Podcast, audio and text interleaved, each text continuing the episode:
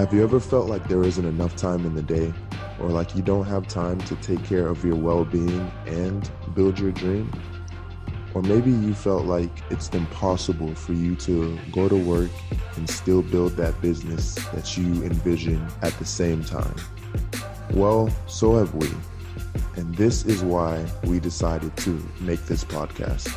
This podcast is not just for PTs, OTs, MDs, or RNs, it's for everyone in healthcare. Our mission is to inspire you to make healthcare a better place and to build your business or brand through stories and real life examples of some of the top leaders and entrepreneurs in healthcare.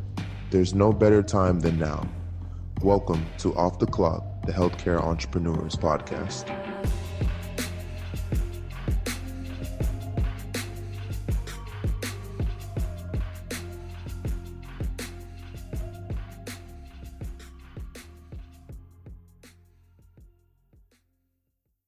Welcome to another edition of Off the Clock, the Healthcare Entrepreneurs Podcast. As always, guys, I'm your co-host, Mr. Carl Bourne Jr., and I'm joined by my main man, Mr. Paulo Ching. Paul, say what's up to the people. What's up, y'all? How y'all doing? I'm good. Hope you guys are okay. Here's the thing, right? And so, and I always feel like it's weird every time we have a guest come on because they, you know, they're just looking like, what's going on? So here's here's what it is, Joe.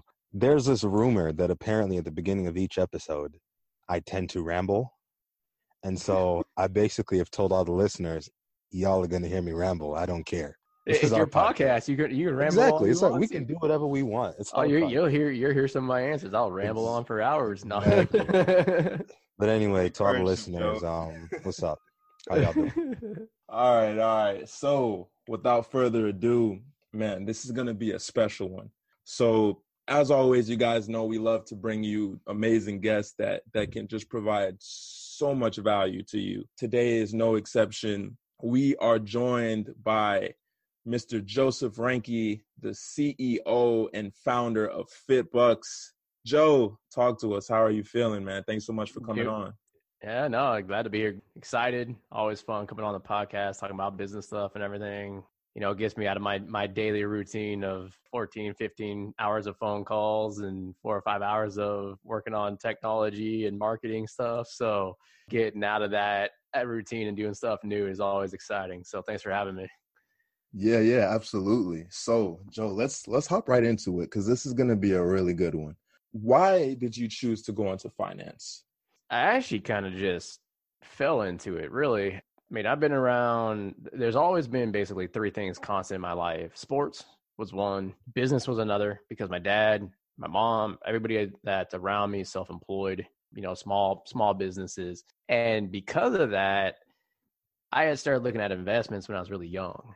Um, I mean, my mom makes fun of me. You know, when I was five years old, there there used to be this trading book. It was called Beckett. It was a trading card book where it had all the prices of cards, and I would look at that you know, run down to the store down the street and buy a pack of, of baseball cards and then go in and see how much they're worth and try to resell them. I didn't know it at the time. That's called an arbitrage fund, but I didn't realize at the time you actually had to find a buyer. Uh, like it's one thing for a stated price, but actually finding somebody buying it, that's a whole different idea.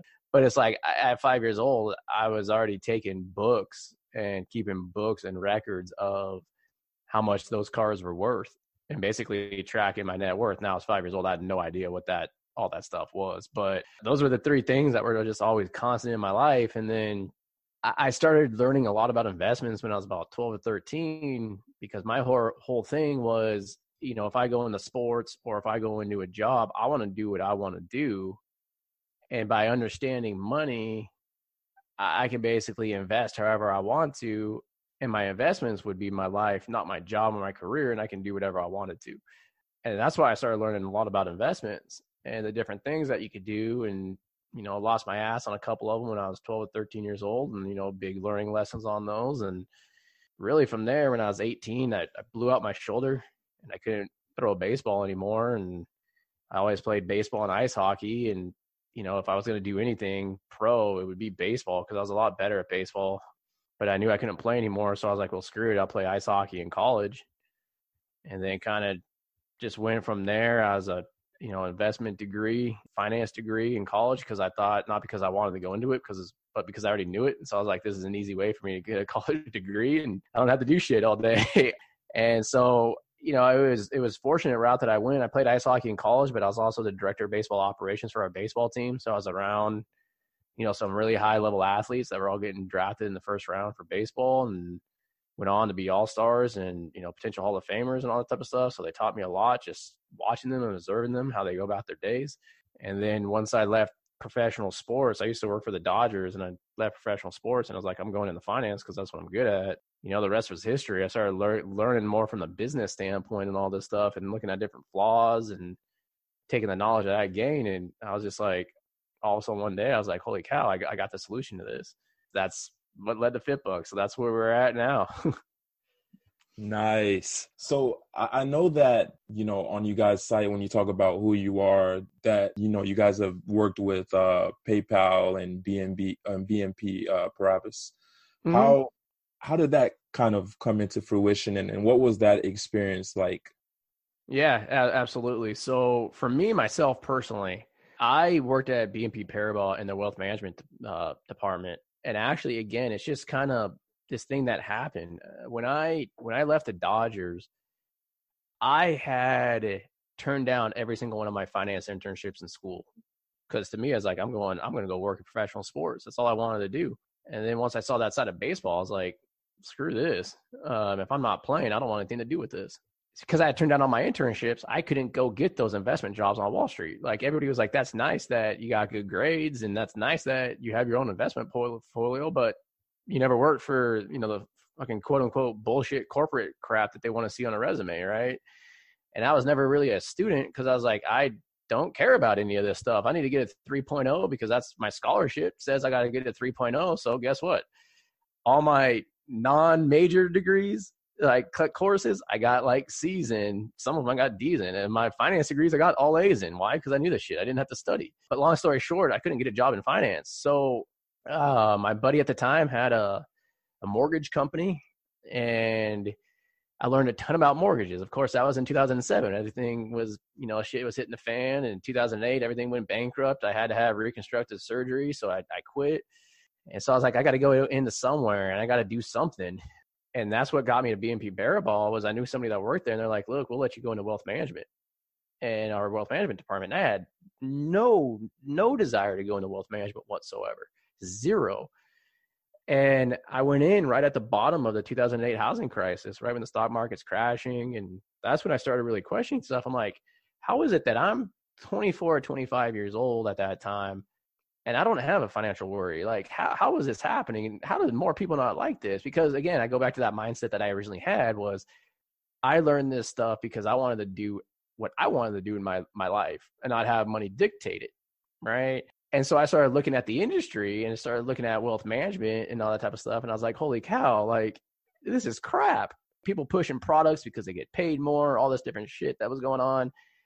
And the BNP Paribas, like I got to see what was what was good and what was bad on that side of the industry and why people get into problems, how the entire financial services industry is set up. And it's really not a financial services, financial planning. It's more like product pushing, really is what it is and how do I actually turn around and solve that? And so that's where the BNP Paribas experience came in. Then I went into investment banking, and that's where the idea of FitBUX really came to. Because when I was in wealth management, I couldn't really come up with the overall solution. I could come up with pieces. I couldn't connect all those pieces. And then when I was in wealth man- or in uh, investment banking and valuation, there's this thing called an uh, intangible asset valuation, which is like copyrights and technology and all that type of stuff. And I'm like, well, wait a second. You can do the same thing for people. That's the missing link in people's finances is analysis of them. Like what influences their income and their future and their risk because it dictates everything we do with our money. And once I realized that, that's when I knew I started creating algorithms to help basically automate a lot of these recommendations. So that's how that experience fit in. Like you brought in the PayPal stuff. Uh, that's Frederick Below. He's one of our product development guys. And he actually came in, he had a lot of startup experience because he not only worked for PayPal, but he worked for PayPal Europe. And he was part of it was a really small team. I would have to ask him. I think it was like 12 guys. And they treated it like a startup in Europe where they basically didn't get any help from the headquarters here in, in the United States. And so he had basically been part of a team building a technology from scratch from nothing and really knew, hey, look, even though I'm this this title, when you're in a startup, you got no titles. Like you're you're doing whatever's necessary. And you know, so he came on and I actually went to him as a potential investor. And then he liked what we were doing so much. He's like, I just got a job offer from a new Fortune 500 company, but I'd rather come work with you guys. Is that cool? I'm like, yeah, let's do it. So that's where he came in. Then our lead engineer was at Lockheed Martin working on top secret government stuff for Lockheed Martin. He was there for 10 years coding and was basically bored out of his mind. That one kind of fell in my lap because he's also my brother in law. Um, and I was like, hey, look, I got something for you. And he's like, wait, this is big data, this is analytics, this is automation. Like, let's do it. Um, and then my co founder, Edmund, similar background to mine. He was actually in investment banking, saw a lot of this stuff, was a was a you know financial expert, and he just got sick of of that side of the industry and was like, you know, this is our opportunity to do something different. So all those experiences kind of came together, and and it's amazing to see you know what those different experiences bring, and it's awesome to see the revolution over the last two or three years, what it's what it's coming out to. So by the way, Paul, I told you I can ramble. Oh no. uh, the, the, more the more uh, you are good. So here's the thing, like the more you talk you talked, I was like, so I did a summer at GS in IB and the more you talk about it, the more I just remember like holy crap. Yeah, it's all it's crap. It's crap. it's absolute garbage. Yeah, like I was when I was in investment banking, I was like killing myself. I'm like, oh look, goodness. And a lot of the stuff we did was was valuation stuff for the government and the IRS. Like, I'm like, fuck this. Like, people are getting like making these like millions. Some of the deals we're working on were billions of dollars. I'm like, who gives a shit if you got to pay an extra five million dollars right. in taxes? Like, right. this is this is bullshit. There was a whole lot of it. Yeah, and waste my Where, time, and and then you see that side of the industry. You deal with the people it's just not it's not fun yeah. and everybody i know that was investment banking within three years they're they're out oh yeah turnover rate is insanely high it, it, makes no sense but actually it, it kind of helps me segue into like so you've you've basically assembled the avengers in your business yep. you just took everybody that was anybody and you said okay here we're gonna actually do good in the world and I want to kind of start off with just even the purpose of FitBUX because, you know, funny enough, I actually remember right when my girlfriend graduated PT school, she scheduled a call with you and she actually got on a call with somebody on your team and you know had the existential crisis talk about like this is what your debt is and this is what it's going to take. People who don't really know at the root of it you know what you created kind of explain to us what the mission was at the beginning yeah so the mission at the beginning is actually very similar to to what it is right now you know, it never really changed. And what that mission is, is it goes back to my background and saying why I learned money, right? Like I learned money because I didn't want it to control my life. I wanted that freedom. And I remember like when I was little, like my dad eh, said something about owning a house and like one of my my friends I played soccer with, they were renting and I was like, "Dad, what's renting?" And he's like, oh, like somebody else owns a house and and then that person pays them to to live there. I'm like, why doesn't everybody do that? Like own the house and collect the rent. Like that makes no like that sounds fantastic. Somebody pays you and you don't have to do anything. You know, so that that's how my mindset always worked was I do a lot of you know, reading with like Nikola Tesla and all that type of stuff. He talks about like negative and positive forces in nature. You know, to me, money is a negative force. I mean, you think about relationships, you think about work, you talk about like PT burnout, you talk about MD burnout, you talk about, you know, relationships breaking up. The number one reasons why relationships end is because of financial reasons. Like it's a negative force. And so if we can create a technology that reduces that stress and makes this stuff easy for people to understand and then have them and make it easy for them to plan and then implement that plan then great. Instead of spending all that time stressing about this stuff over here that to me doesn't really matter, they can spend time doing things like helping people, like in healthcare. Like that's why they went in the healthcare, right? Focus on family. I mean, th- just think about, I mean, think about all the crime in the country, right? How much of that crime would be gone if people can spend more time with with their children instead of having to, you know, go stress out about working or what happens if that parent is pissed off because of some financial reason and now they're taking it out verbally with their children you know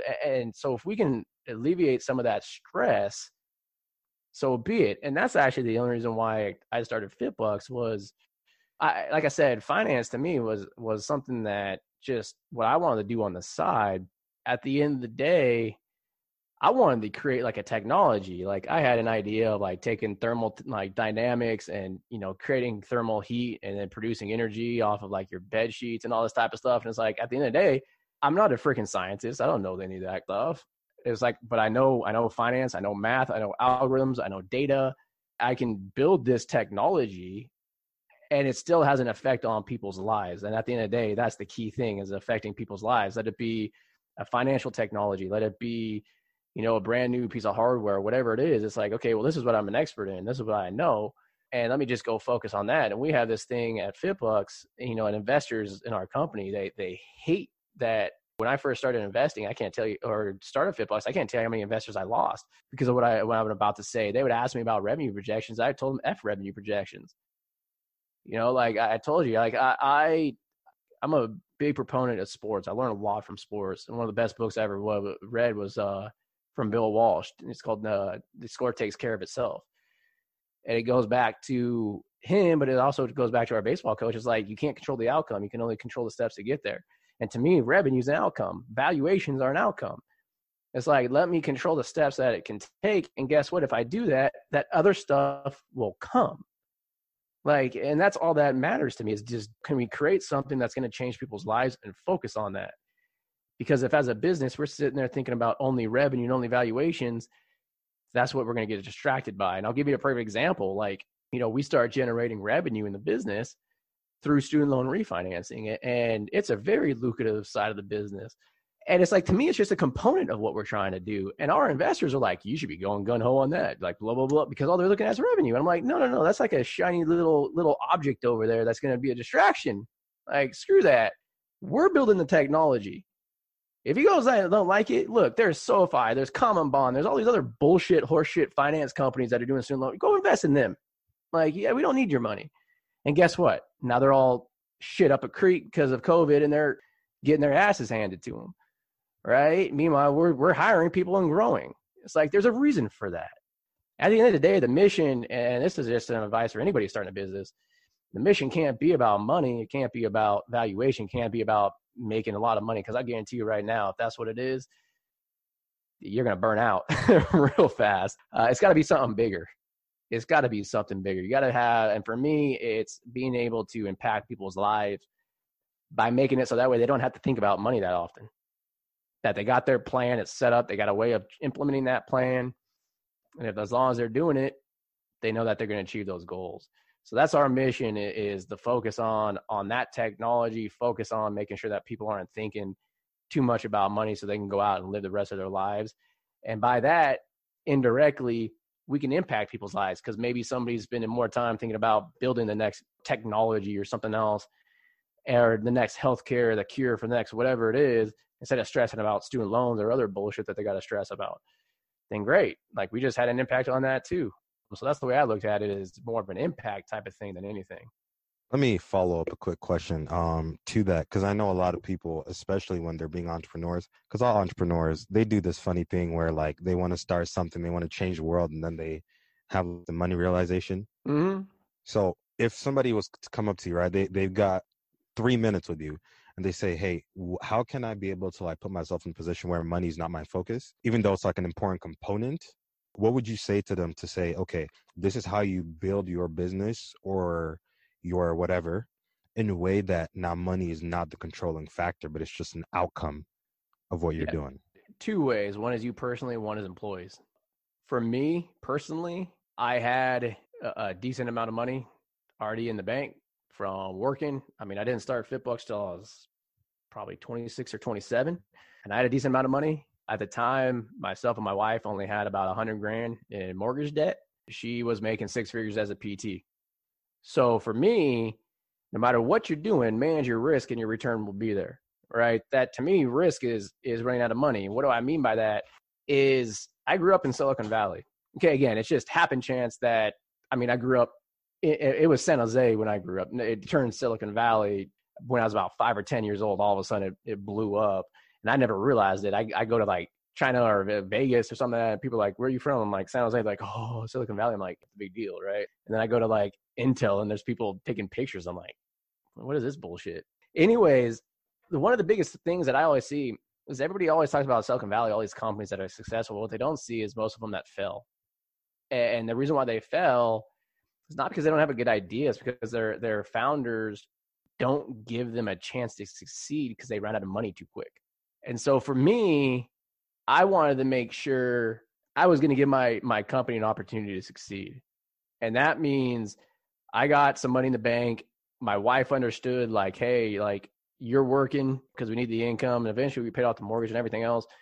She didn't even really need to work. And actually we moved the company out to Texas and I mean, I, I still only take a $2,500 salary out of FitBUX and she's only working part-time because we have other assets, we have other stuff that is paying for us. So that's number one is making sure from a financial standpoint you're you're good to go. Like you give your business an opportunity to succeed. I see all these private clinics shutting down right now for pts it's like you guys couldn't last a month without revenue? Holy shit. Like in my opinion you weren't really a business. I mean plain and simple you weren't a business. You you were basically collecting a, a there's no there's no difference the what you're doing versus if you're working a nine to five job just collecting paycheck because that's what you were doing. I mean that, that's just my opinion. And now they're they're gone. They're bankrupt. And it's like that, that just doesn't make sense. So one side is is make make your finances good to go. Now i know this is more than three minutes but the next one and this is one of the best things that i've ever read and it's actually from a rosicrucian book i don't know if you guys are familiar with rosicrucians it's basically like an old ancient order kind of like the templars all that type of stuff and the guy that ran it in the united states was actually from san jose and he wrote a book, Rosicrucian Principles in Business. And one of his things was, you know, universal laws don't give a shit about money. Universal laws are based on if you're doing the right thing or not, and that everything will come together for you. And that's what he talks about in this book. He's like, and whenever you're talking about business, people always talk about, well, I need money to do something. It's like, no, no, no, no. You don't need money to do something. Okay. Money just a means to do get to that point. There's other ways to do it. So like when it came to marketing stuff, I knew nothing about marketing. I knew nothing about Facebook. I knew nothing about Instagram. I knew nothing about any of that stuff. So I had a choice raise money to hire someone to do it or teach it to myself. So guess what? I spent a month teaching it to myself. And now, which is great as an entrepreneur and a business owner, because now that I'm in a position to hire somebody I know who's full of shit and who's not. I know what numbers to look at. I know how to do Google SEO stuff. I know how to do Facebook stuff. Know, because I, I I trained myself to do that. So that was a different route. Was like, okay, what do what can I train myself on? Psychology stuff. A big thing that we are in sports was sports psychology. I took those trainings and said, well, what about how do I apply that to, to business and marketing psychology? So those are little things you can teach yourself that don't cost money and then on the other side of that, you go to employees. You know, and there's always a different way to do it. Like I, you know, you talked about like the Avengers coming in, you know, as as a group. The highest paid employee at our company is three thousand dollars a month. Why? Because I gave equity to people. I said, this is the person I need here to help us do this. There's other ways to do it besides cash. There's equity. And I made sure each one of them was also ready to financially saying, look, this could be three or four years before we make anything big you guys better be ready financially too, because I can't have you be here for six months, then have shit hit the fan. Right? Like you can't do that. There's always a way to accomplish something without money. Let it be learning something yourself and doing it, getting somebody on your team that shares that same drive, that is in the same similar position that you're in. So, like I brought up Frederick is his name, the one that was at PayPal. He had just happened to have left PayPal you know, because he had a, a, child. That child was a year old. He had plenty enough money in the bank. He's like, yeah, I can do this. My co-founder, same thing. Plenty of enough money in the bank. My my wife's brother, same thing. We're ready to go. So yeah, that's that's the key thing. Is two one making the two things. One making sure you're in a good position, and two, it's not necessarily money that's going to get you that thing. There's always other routes to go and you just got to find those routes there's other opportunities there's networking there's people that will share that same drive you have there's things you can teach yourself that you don't need to go out and hire people Um, I mean, like our marketing automation systems. I taught myself Active Campaign. Great. I, I you would pay Active Campaign five hundred dollars a month instead of me having to pay an employee six or seven thousand dollars a month, and it does great. So little things like that is there's always a way to do stuff without money that can get the job done. So again, three minutes turned into like six minutes or seven minutes. Nah, nah, no, nah. You're you're dropping gems right now, Joe. Mm-hmm. This is this is great stuff. Listen, so I'm I'm so glad that you had uh, mentioned this because I kind of want to talk a little bit about this. So with COVID hitting, like you said, a lot of clinics closed down. I've seen a lot of companies in general close down. You know that it was kind of shocking to me, you know, because I, I didn't expect for some of these businesses to close down, you know, so soon, like a, a month into this pandemic, you know, and, and mm-hmm. now two months into it, you know, and I think that that that kind of plays into uh, what you were saying about making sure that you're taking care of your business first. A lot of people, I think, they always have this question, and I'm I, I want to know what your perspective is on it. They always ask, when I start a business, what should it look like in terms of me taking from the business and in terms of me saving? How do I know what that balance should look like? Saving in terms of if COVID 20 comes right Oh, now, yeah, yeah, or, or- or- you know, I'm I'm good. I know I'm gonna be good for the next six months, next year. Like I, I know no matter what, like saved enough money that my business will survive. Yeah, no, it, it's it's actually a combination thing. It's how much money you have in the bank, and then how how do you manage your your costs? Okay, so there's fixed costs, you know, variable cost. You know, we had a lot of pressure, for example, to get an office. We had an office in San Jose. When I moved to Texas, I basically told all the guys, I'm like, we're working out of home offices for the time being because there's no reason to spend a thousand dollars a month in overhead for for rent. Why? You know, little things like that. But for you personally, it, it's almost like an emergency fund, right? Like you, you sit there and talk about personal finances, having some cash in the bank. The same thing goes for business, uh, where it's like, okay, well, what's our estimated cost? And if we had zero revenue, how many months do I want? Now, I grew up, you know, in a family. My dad's extremely conservative, and he's been through recession after recession. I mean, he has like a five-year emergency fund. Now it's, it's un, unrealistic for you know, and to me, it's a waste of money to have that long an emergency fund. But I basically turned around and I said, okay, well, for us, we're just going to stockpile cash until I'm in a position to say, if I hire one or two people, and the way I looked at it is every time I have to hire somebody, once they're hired, if we earn no revenue, could I keep paying people for a year? Just because eh, typically you you see economic contractions happen and rebounding and all that type of stuff. And a lot of times it's about a year. So like the mortgage crisis really started in 2007, you know, shit didn't hit the fan until August of 2008 actually really October 2008. We bottomed in March of 2009, and then everything started going, you know, slowly back up from there. I mean, it's not going to be more than 12 months. I mean, it's it's gonna to start rebounding. And so for me, I typically have you know target about six months, six to 12 months for my my business expenses, which is what we had. Uh, if if we made zero revenue for 12 or 13 months, we would still be functioning as a business and I can still pay every single employee and all of our overhead without, you know, not paying anybody, not firing anybody, not anything. Uh, but the more important component of that is giving yourself options. So something like 80 or 90% of our expenses are variable. And I mean, I, I every contract with our partners where they try to lock us in, I've negotiated for that way. There's always an exit after a month. It doesn't matter. Like I can get out of it.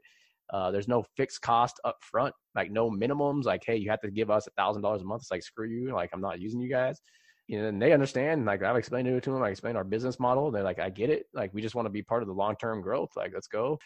So that's one thing. But also, push came to shove, our fixed overhead, like I said, is only about ten to fifteen percent of our monthly expenses if really push came to shove, shit really hit the fan, like six, seven months go by and it's like this stuff's not turning around.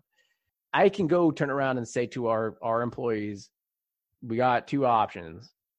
All of us are not taking salaries because we don't we got other money. We're we're fine. And that would give us another year and a half to three years of being able to survive. That's how much cash we have and pay for our, our regular overhead. And if push really came to shove, the way FitBUX is at right now, I can run it by myself. And that overhead is basically three grand a month. That's all I'd have to clear in revenue. And we got well over six figures in the bank. If we, we're going nowhere. It, it, we're, we're good. So basically, the long story short is in physical cash, I like, you know, six to 12 months. But more importantly, is giving yourself options as a business saying, if this happens, if that happens, you know, that's the investor side of me going back to looking at businesses and investing in them I don't look at the good side of businesses. I pick the shit out of them, being like, this is why you suck. And this is the the worst case scenario. And how can you protect yourself against those worst case scenarios? So to me, every piece of the technology, so it's not just being able to financially do things, every piece of the technology, the way I laid it out, saying we're building this first, then this, then this, and this, as more things are built out, the more flexibility we have in terms of okay, if I need to retrace retrack here because the economy tanks or whatever it is. I, I can. Told my best friend like three years ago, he's like, What's the best thing for your company? I'm like, My best thing for our company is to get some cash in the bank, get the first phase of the technology out, which is supposed to be being ready to be done and, and launched, eh, like the first financial planning piece of the technology in about two or three months. And that we hit a major recession right at that time period. And he was like, What? I'm like, yeah, two things. One, if there's a recession, people are like, oh shit, I need help financially. And now we got our big tool out. And two, all the pretenders in our industry are going to go bankrupt.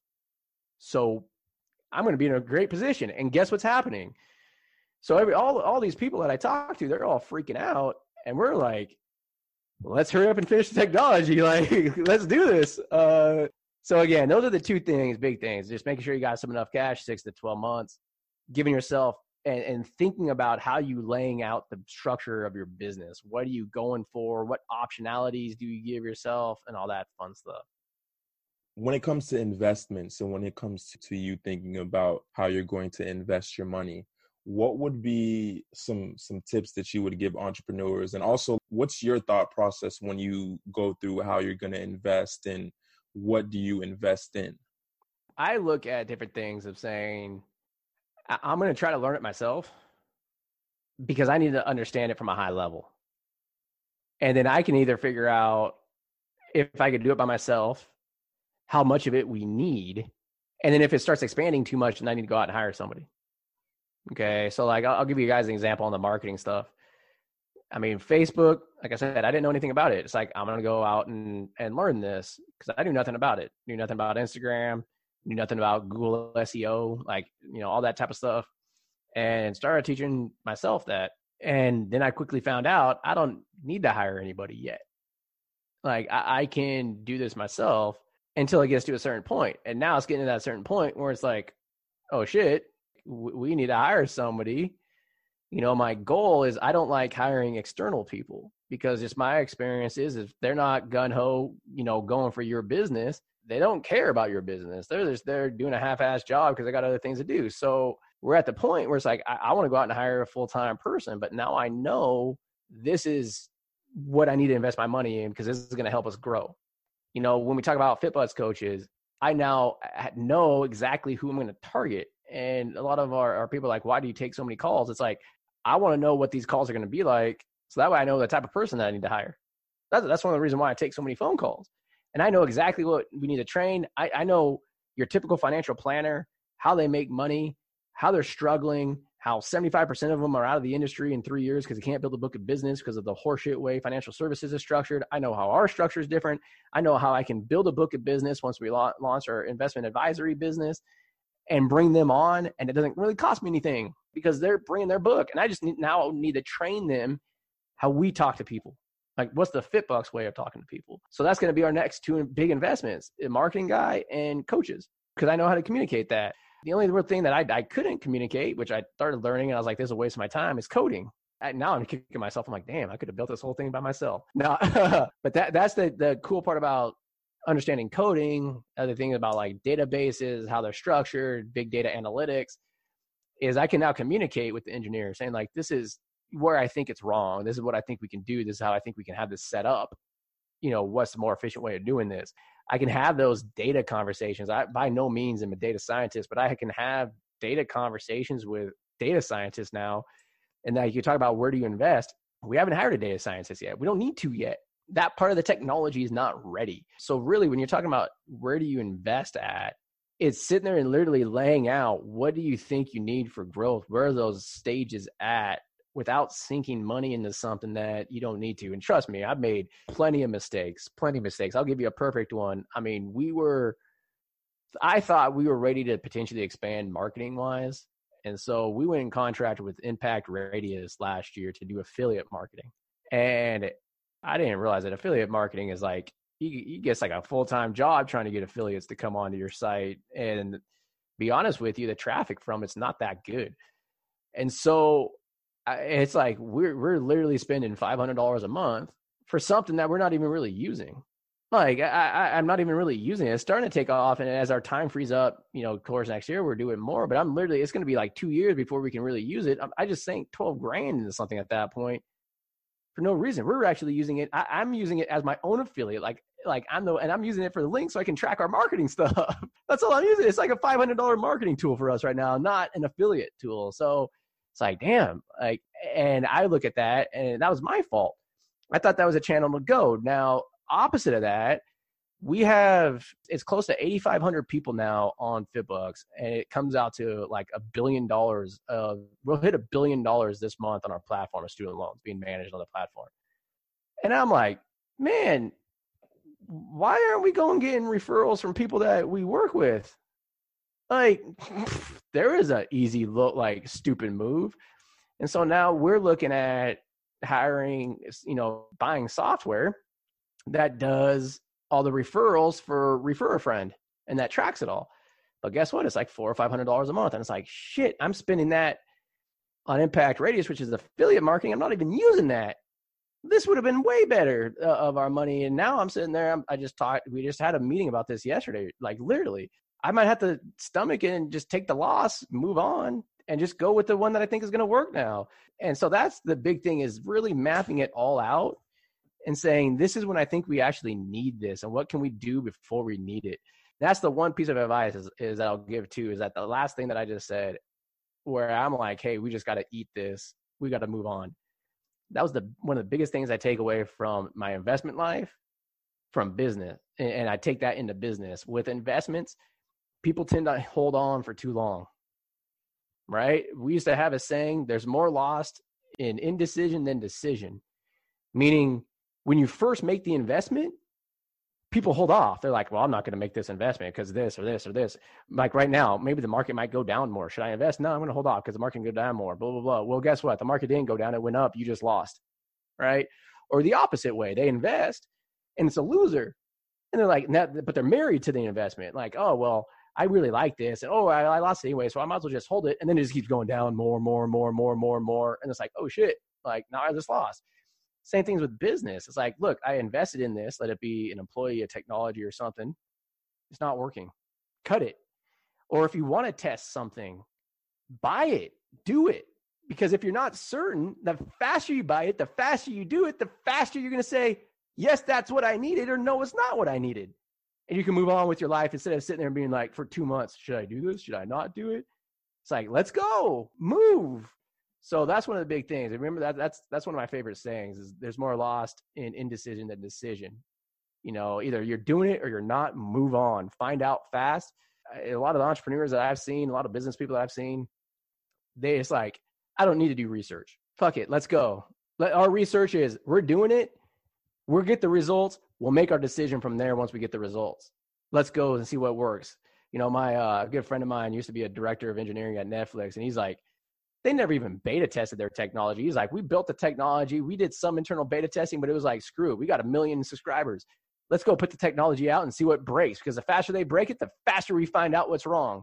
It's like, yeah, I like that. So pull the trigger faster do your research obviously don't waste money but try to structure it so that way you're like this is when we need to implement these fees do as much as you can your own first and then you'll know what you need to invest into and like i said if you're hiring employees the more you learn on your own like i always say i learn enough to, to know what i'm talking about because i want to know if the person i hire or the technology that's being pitched to me the person's actually full of shit or not, and that if they can actually help me or not. And so I try to do as much as I can on my own until it gets to that tipping point, and then I need to find something that I can invest in, let it be an employee or technology or whatever it is. And the faster you make that decision, the faster you're going to decide if it's right or if it's wrong, and then you can move on from there. You just really hit it on the nail. Especially those are those are my kind of people. I don't have time to sit here and wonder if it'll work. Let's do it and see. It's like like I said, I'm a big I'm a data guy. Everybody's like, well, Yeah. what does the data say? What is this? It's like, fuck the data. Let's go. Let's find out. You know, it's the crazy thing with data too. It's like the data can say one thing and then just humans will be humans. Yeah. Like I, I joke around with people. I am in the big data. I'm 36 years old. I have 36 years of big data in my brain. Like, let's go. I have one last final question for you. Yeah. And you kind of touched on it a little bit, but I wanted you to go a little deeper. I think a big thing, and I cannot believe we've never asked this on this podcast before, Carl, but when it comes to being able to identify, we'll call them red flags as an entrepreneur, and then red flags in a business, and specifically red flags of a failing entrepreneur and the red flags of a failing business. Based on your experience and everything you've uh, learned, what are some like common red flags from entrepreneurs and people themselves and then what are some common red flags in the business that you can be able to say okay because that that that is happening i'm pretty sure there's like this big of a chance that that's not going to work or that business is not is going to fail or that person is going to self-sabotage and not not allow the business to succeed how can Yeah. people identify those things Yeah, the big one as an entrepreneur, that's a that's a big big one. And as an entrepreneur, that's where you got to let your ego get out of the way, and and really be self critical and look at everything from the outside in. And what I mean by that is like if you're going to investors or you're hiring people or you're going to people that are supposed to be buying your product and they're all telling you no it's like either I'm I'm presenting this the wrong way, there's something wrong with the actual product that I'm offering, or there's something wrong with me. And that's the biggest one that I see. Like if you look at your employers or your employees or people you do business with, and you got turnover or whatnot, or people like I'm huge on body language. So let's like, you know, when I sit there and listen to listen or watch people when when I'm talking to them, or when I hear their tone in their voices, you know, there's something wrong there. You got to, you know, make sure to get feedback from other people.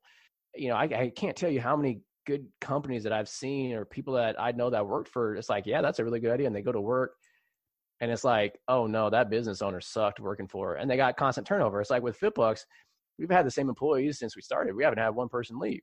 Okay, except for my friend who I taught day trading, which was a bad idea. Now he's trading Bitcoin. Okay, like because he he actually got lucky. He ran into Bitcoin and made a bunch of money, and now he thinks he's a day trader.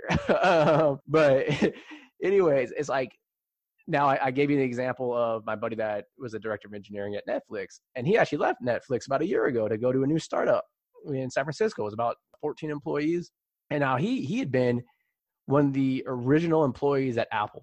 Okay, so like when he was 16, Apple was picking him up in the 80s in a limo to drive him out to Apple's facilities in Cupertino. And I mean, he he's been around the Steve Jobs. He's been around you know Netflix. He started his own business, sold it to Intuit, like, and he goes to work for this new company.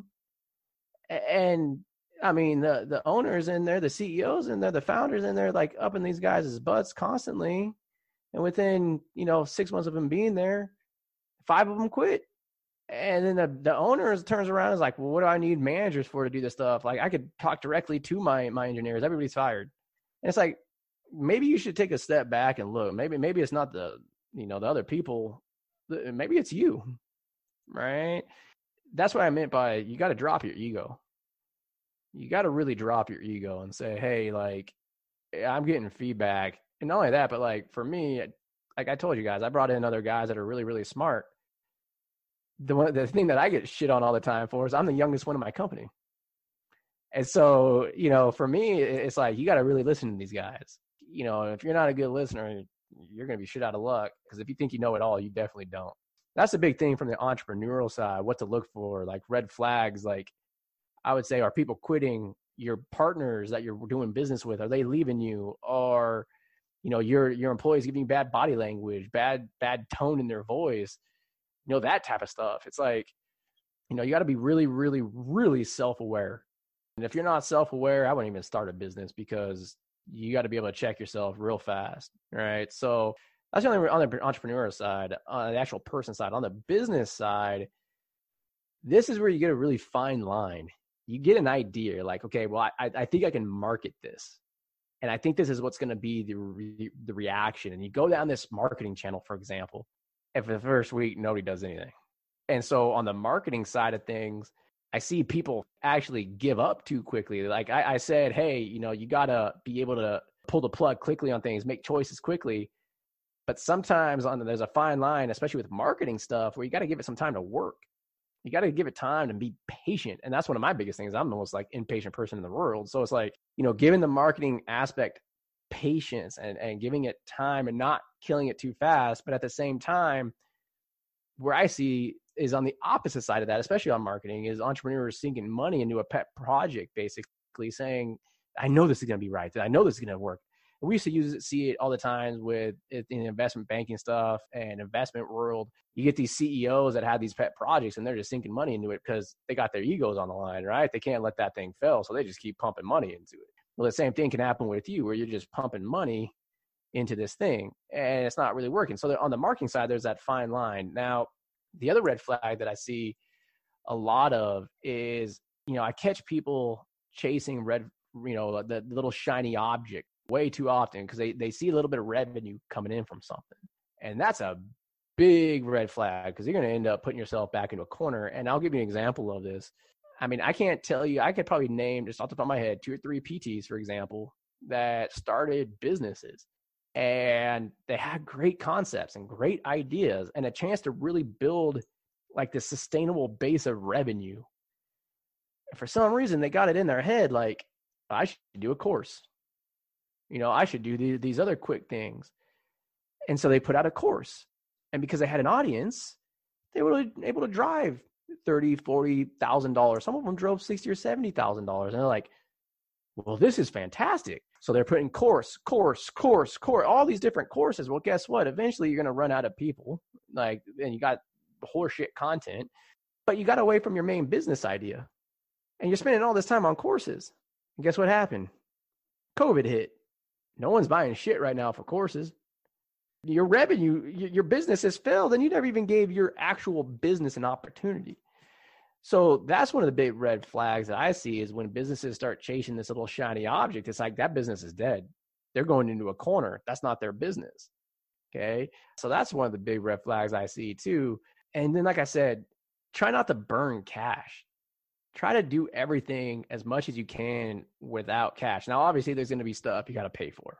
There's good stuff to pay for. Good CRM systems. I brought up Active Campaign earlier. For what we need it for, it is fantastic. I, I can care less if I'm spending five hundred dollars a month on that thing. Like it is, it is awesome. In one year, just because we plugged that in, I mean, we saw our revenue increase by almost two hundred percent. Like it, it's fantastic. But saying what do we need and where, I gave gave you guys the example of you know the affiliate marketing stuff. That was a disaster. We were in the position to sink money in, but I can't tell you how many people I've talked to that you know they come to me to invest in their businesses, and they're like, I'm like, what's your marketing idea? They're like, oh, we're gonna go to affiliates. It's like, what else do you guys got? That's your number one choice. It's like, yeah, we're going to affiliates. I'm like, why are you going to affiliates? Well, it's like, how about this?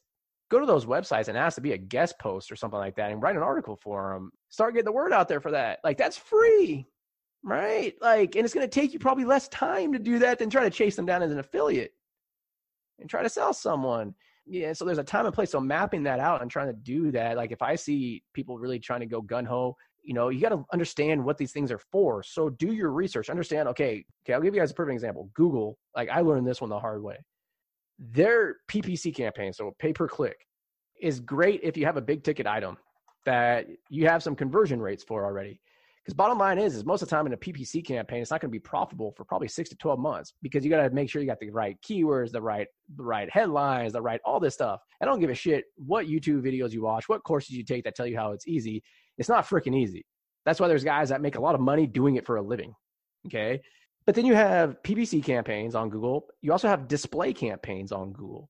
And then you also have like Facebook display ads. What I've learned is, is there are different purposes for those. So like if I have a big ticket item that I just want people to sign up for, it's like, yeah, I'll go try to do a PPC campaign and spend X amount of money. But if it's like an educational content, then I'm just trying to drive people into my website, maybe to get just capture names and emails or just build a list or do whatever. Do display ads. They, they cost like 20 cents a, a person versus $3 a person. We've spent, I tested this in all of our Facebook ads on display ads. We have spent about $2,000 over the last two years. Okay those display ads have driven us about $150,000 in revenue. We did a PPC campaign and we dropped $2,500 on it because it was one of those mistakes too, like I did with the affiliate stuff where I'm like, I think we're ready for a PPC campaign. We dropped $2,500 on it in like a month and a half. We got one person. It was like, oh shit, there's a learning curve. So if like if you're dropping money on different things like that, that's a major red flag. If you don't have a game plan of okay, this is when I'm to like tie this in, this in, this in, this in. If you don't have that mapped out and a good reason why, probably need to research it a little bit more. We do a lot of workshops in schools, and everybody when I first told investors that's what we were doing, they're like, "Why?" They're like, "Oh, you can make money off of charging schools." I'm like, "I'm not charging schools. We're doing it for free." And they're like, "Well, well that's going to cost a lot." I boiled it down. It costs us like $500 to go out to each school. We convert over 50% of the people in attendance. So per class that we go to, we just in the business we have right now, we'll drive between five thousand and ten thousand dollars in revenue from that class off of a five hundred dollar spin, and that's not even with the the technology that we're about to launch. Like that that works great, and I had that plan saying this is what we're doing, and this is how we can bridge the gap and all that type of stuff. But we had a plan in place. So Paul, answer your question about like a red flag in a business, that's a major one. Is what is your game plan? this is what you're going to do. When do you do the next one? What do you have to see to say this one's good to go? I'm ready to start the next one. This one has been built. Okay, we're ready for the next thing. Um, and have that game plan. And that's the big thing that I see with business is just not having a game plan at all and just saying like, I'm going to open up a PT clinic. It's like, okay, have you done a cost analysis on this? Like I did with my wife, where if she opens up a clinic after cost and after everything else and all the headaches and working 80 hours a week, she's better off just staying at her nine to five job. You know, look at these things. You know, if you're going to open up a clinic, think bigger. Like, what else are you doing? One last thing that I'll leave you guys at with a big red flag in a business is the person an expert? That's the big thing that I look at, like when I'm an investor into a company, right? And I'll give an example of myself. Like, I'm an expert in finance. You guys are, are experts. You're going to be, you know, Carl, expert, PT, all that type of stuff. When it comes to finance, I can get on the phone with anybody. I don't even have to think about it. I can have a conversation, tell them exactly what to do. I don't even need to think about it. And that's how you got to be if you're going to launch a business. Whatever that product is that you're selling, you got to be an expert in it because you're no longer going to be doing that. I'm not a financial planner. I'm not a wealth manager. I'm a business owner. You got to focus on all this other stuff. If you're a PT, you're no longer a PT. You're a business owner. So that clinic side of things, you better know damn well because you got to be able to do that shit in your sleep. So that's the big thing. Like if I talk to somebody too, again, I can go on like 50 red flags, but if I sit there and talk to an entrepreneur and I don't think they're an expert in it, you're gonna hit a wall real fast. Um, so that's that's the big thing. Last red flag I'll leave you with is if I ask an entrepreneur why they're doing something, I touched on this earlier, and they say because they want to make a lot of money, Peace. Like they got no shot because I will tell you right now, like I don't consider what I do work. Because if I did, there's no way in hell I'd be doing 15 to 20 hours a day. You know, I consider this fun. That's all I'm doing all day is, you know, I don't even tell my daughter. My daughter's three. You guys might have heard her. She ran in here when I was doing a podcast and wanted to give me her mini register. She's already thinking money. Like she gave me a little Minnie Mouse register when I was in here. You know, like I tell her, I'm not like, I'm not going to work. I'm going to help people because that's the way we look at it. So as an entrepreneur, if you're sitting there saying I'm doing this because I want to make more money, nope, not gonna happen. Anyways, that's again my my five to ten minute rant about about red flags and what we look for. Like I said, my background is investing, and I've sat through a lot of of startup pitches, and I can't tell you how many red flags we've seen from a business standpoint. But that's typically what what I look for is do they have a plan? Are they an expert? Man, I love it. yeah, I could do I could do like a three hour podcast about startup investing. oh man, no, Joe, we, we definitely got to bring you back, man. Uh, this was amazing. this is going to help a lot of people because finances is it's the big elephant in the room that no one likes to talk about. So I think it was so critical for us to bring you on so we could, you know, have this discussion about a lot of these things. Before we let you go though, for anyone who's listening, you know, and and they want to find you, they want to get in contact with you, what uh what contact information, social media handles, what would you leave? Yeah, fitbux.com is the easiest way, like especially if you want help with finance stuff, specifically student loans, our bigger platform. You know, we're recording this what in May. It's probably going to be ready to the public in June or July. That does everything like investments and mortgages and all that fun stuff. We're getting that geared up. But if you guys want help with that, you just go to fitbux.com, click join now. It's free. Build your profile, schedule a call, jump on a call, walk through everything. So that's the easiest way. If you guys are trying to reach out to me, just either you know on social media or whatnot, just you know on Facebook or FitBUX Finance Group on Facebook is the easiest way. You know, I'm crazy because I do give out my email. Um, I do have three of them, so I prepared. See, I had a plan, right? I have my business email and I have all the other emails. Joe R at fitbux.com. I mean, that's that's our quote unquote client email for me. I do, and I, this is something I'm really proud of. And if any of you guys have have a client facing business, I highly stress this. We have a policy, and I do it too eh, every email, every contact we get, we respond within 24 hours, period. So, like, if you email me at joe at fitbux.com, I will get to it, except for Sundays. It don't work on Sundays, but by Monday morning, I'll be emailing you. You know, a little trick too, uh, throwing out, you know, nugget out there for you guys. You know, trust me. I mean, I since April, March 13th, I counted the other day, I've had, I think, something like 4,000 emails. You got to have a structure. And I literally go on most of the time. It's it's at night because I like doing technology stuff in the morning because that's when I'm primarily focused. I literally carve out an hour of my day, two hours of my day just to answer emails. Nothing else is on. And when I'm done with those emails, I turn off my emails. Period. Because if I don't, I'll just get bombarded with emails all day long. Uh, but that, that's the easiest way to get a hold of us. FitBUX.com. Just build your profile, schedule a call, Facebook or Fitbucks Finance Group, or just email me, Joe R at fitbux.com. Perfect. Thank you, Joe thanks so much, man, for making the time to hop on. Man, this this was a treat, and and we'll we'll we'll talk more. But uh, guys, thank you so much for listening. As always, you could have been anywhere else, but you chose to be here. Um, if you got something out of this episode, which we know you did, go ahead and comment, share, subscribe. You know, we just appreciate you guys. We love you. Until next time, peace and many blessings. Thank you for listening to another episode of Off the Clock. This episode was brought to you by The Accepted System. The Accepted System is a program that helps pre physical therapy students get into physical therapy school without wasting time or money. This episode was also brought to you by PhysioMemes. PhysioMemes helps PT businesses to increase their referrals through word of mouth marketing by growing their brand with an online store. PhysioMemes. This episode was also brought to you by the Acceptance Navigator series. Most pre-PT students go on to spend hundreds of dollars applying to multiple DPT programs, with the majority of them having less than 40% confidence that they will actually get accepted that cycle. You have been taught that regardless of all the work you put into applying, you really don't have much control over your acceptance into PT school. The truth is, you actually do. Let the Acceptance Navigator series show you how. You can find them at www.acceptancenavigator.com. When you go on there, make sure to let them know that Paul and Carl sent you over to jumpstart your acceptance into physical therapy school. Thank you for listening and keep tuning in.